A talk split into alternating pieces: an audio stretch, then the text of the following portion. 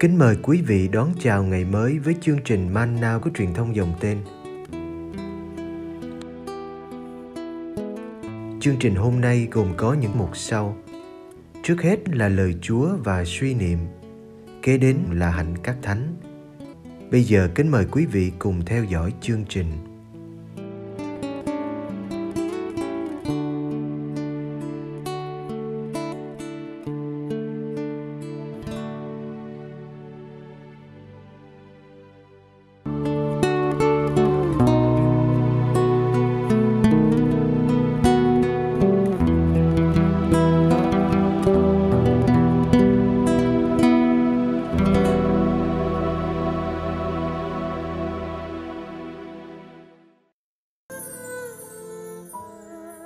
Trung tín trong việc sử dụng tiền của Đức Giêsu khiển trách người Pharisêu ham tiền. Luca chương 16 Phần thầy, thầy bảo cho anh em biết, hãy dùng tiền của bất chính mà tạo lấy bạn bè, phòng khi hết tiền hết bạc, họ sẽ đón rước anh em vào nơi ở vĩnh cửu. Ai trung tín trong việc rất nhỏ thì cũng trung tín trong việc lớn. Ai bất lương trong việc rất nhỏ thì cũng bất lương trong việc lớn. Vậy nếu anh em không trung tín trong việc sử dụng tiền của bất chính, thì ai sẽ tín nhiệm mà giao phó của cải chân thật cho anh em? Và nếu anh em không trung tín trong việc sử dụng của cải của người khác, thì ai sẽ ban cho anh em của cải dành riêng cho anh em? Không gia nhân nào có thể làm tôi hai chủ, vì hoặc sẽ ghét chủ này mà yêu chủ kia, hoặc sẽ gắn bó với chủ này mà khinh rể chủ nọ. Anh em không thể vừa làm tôi Thiên Chúa, vừa làm tôi tiền của được. Người Pharisêu vốn ham hố tiền bạc, nên nghe các điều này thì cười nhạo Đức Giêsu. Người bảo họ, các ông là những kẻ làm ra bộ công chính trước mặt người đời, nhưng Thiên Chúa thấu biết lòng các ông, bởi vì điều cao trọng đối với người đời lại là điều ghê tởm trước mặt Thiên Chúa.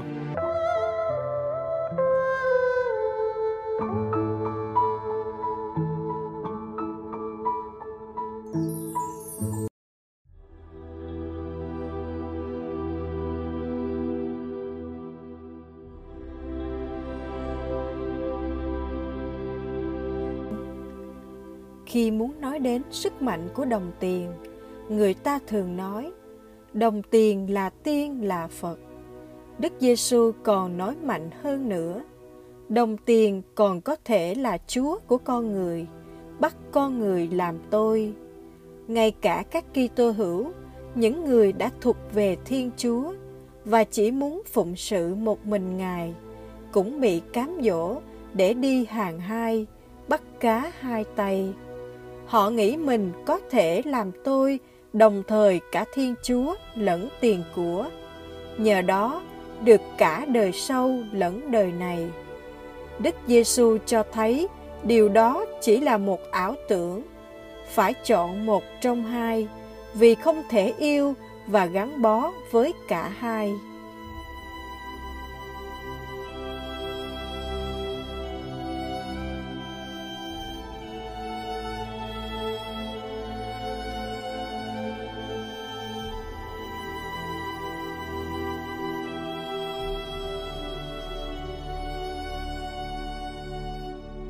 Tôi muốn phục vụ ai bây giờ, Thiên Chúa hay tiền của? Lúc đầu, hẳn nhiên tôi muốn tiền của phục vụ tôi, nhưng sau đó tiền của trở thành một vị chúa bắt tôi làm nô lệ. Ma môn, tiền của trong tiếng Do Thái cổ có thể có nghĩa là điều mà ta cậy dựa. Khi tiền của trở thành chỗ dựa vững chắc và bảo đảm cho tôi, nó sẽ chiếm lấy chỗ của Thiên Chúa. Nếu chúng ta thực sự yêu mến và gắn bó với Thiên Chúa, thế nào chúng ta cũng phải ghét bỏ và khinh dễ tiền của, nghĩa là dứt khoát đặt nó dưới Thiên Chúa.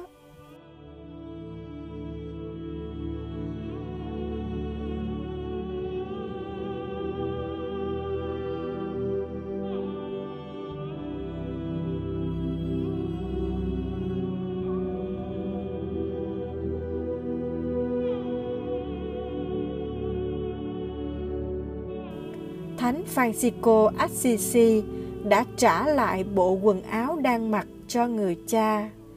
Thánh Ignacio Loyola đã đổi bộ đồ quý phái cho một người ăn xin. Bước đường theo Chúa của các bậc thánh nhân thường bắt đầu bằng hành vi từ bỏ mọi vướng víu vật chất. Người thanh niên giàu có cũng được mời bán tất cả để cho kẻ nghèo. Thắng được cám dỗ của vật chất và tiền bạc là một thách đố lớn cho mọi cá nhân và tập thể, đạo cũng như đời. Chúng ta vẫn có nguy cơ thờ lạy ma môn, ngẫu tượng của mọi thời đại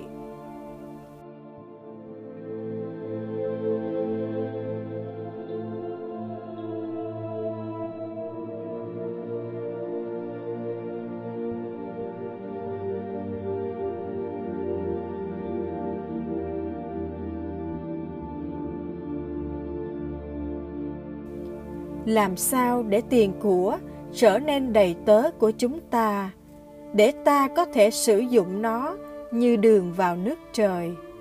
Bill Gates, người giàu nhất thế giới vào năm 2009 với tài sản 40 tỷ đô. Ông đã nghỉ điều hành công ty Microsoft từ năm ngoái để cùng vợ dành nhiều thời gian hơn cho việc xây dựng quỹ từ thiện. Quỹ hàng chục tỷ đô này đã giúp người nghèo, bệnh nhân ở khắp nơi. Và Bill Gates biết cách làm cho quỹ này lớn thêm mãi. Dù không phải là một Kitô hữu đi lễ mỗi sáng Chúa Nhật, nhưng ông cho ta hình ảnh của một người không quá bám vào của cải.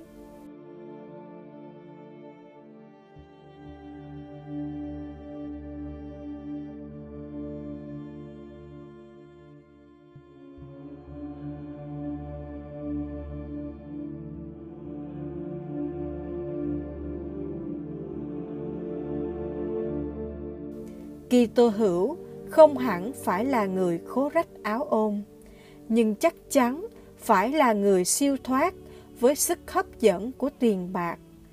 Trung tiến trong việc rất nhỏ và trong việc sử dụng của cải của tha nhân. Đó là điều Đức Giêsu nhắn nhủ ta khi sống trong nền kinh tế thị trường.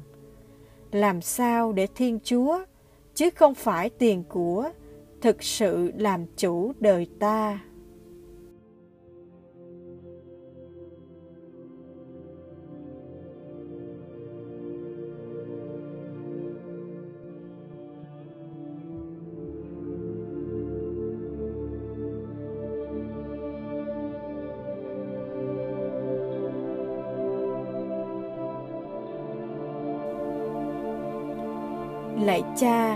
Xin cho con ý thức rằng tấm bánh để dành của con thuộc về người đói.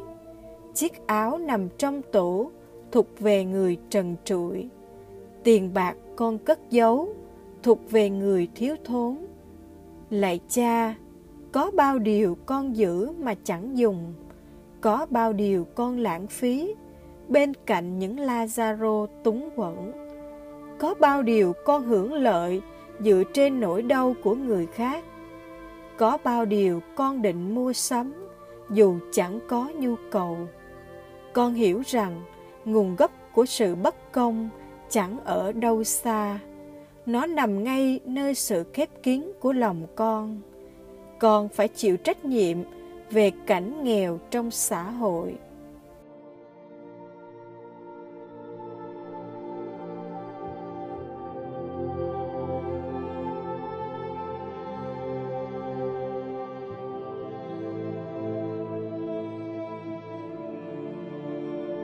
Lạy cha trí nhân, vũ trụ, trái đất và tất cả tài nguyên của nó là quà tặng cha cho mọi người có quyền hưởng.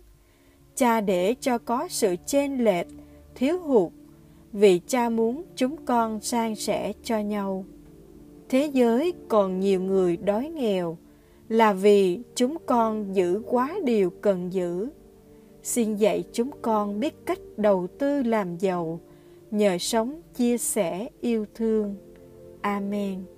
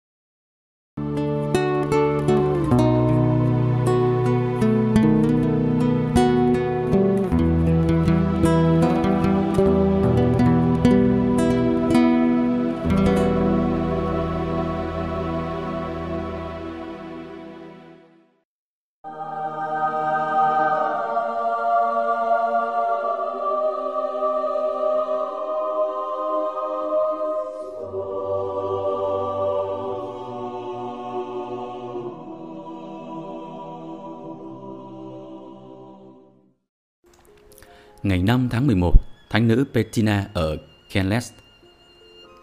Thánh nữ Petina sống vào thế kỷ thứ bảy.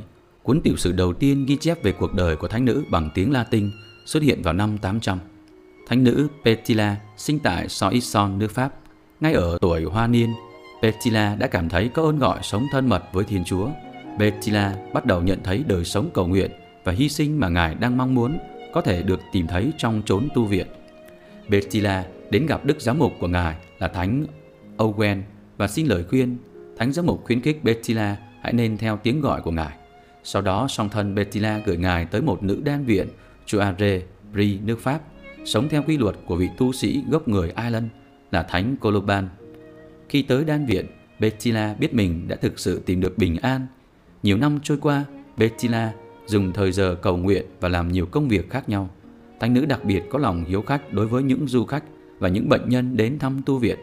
Thánh Petina cũng chăm sóc những trẻ nhỏ được giáo dục tại tu viện. Thánh nữ Batidis, hoàng hậu của vua Clovis thứ hai, thiết lập một tu viện mới. Ngài đã xin mẹ bề trên của tu viện Soixon gửi một số nữ tu đến tu viện mới này. Bettina là một trong số các nữ tu được chọn và thánh nữ được chỉ định làm bề trên nhà ấy. Bettina rất đỗi ngạc nhiên, nhưng thánh nữ đã quyết định làm những điều tốt nhất theo sức có thể. Bettina biết rằng Chúa Giêsu sẽ giúp ngài giải quyết mọi vấn đề. Tu viện dần dần phát triển, chính hoàng hậu Betedis cũng trở thành nữ tu sau khi vua Clovis thứ hai băng hà. Sau đó, một bà hoàng khác là Heresquita, quả phụ của một ông chúa vùng S. Angle cũng xin vào tu.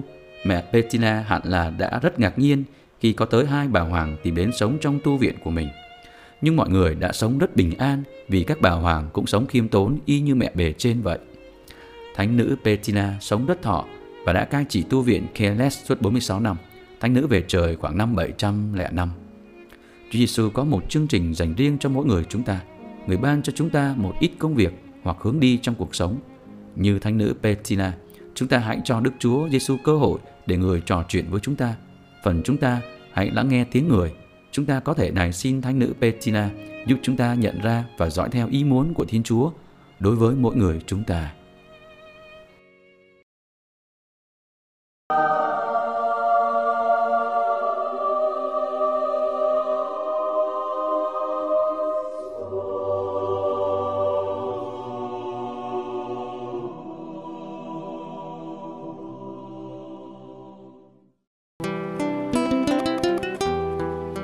Cảm ơn quý vị đã theo dõi chương trình. Kính chúc quý vị một ngày mới tràn đầy niềm vui và ân sủng của Chúa và mẹ Maria.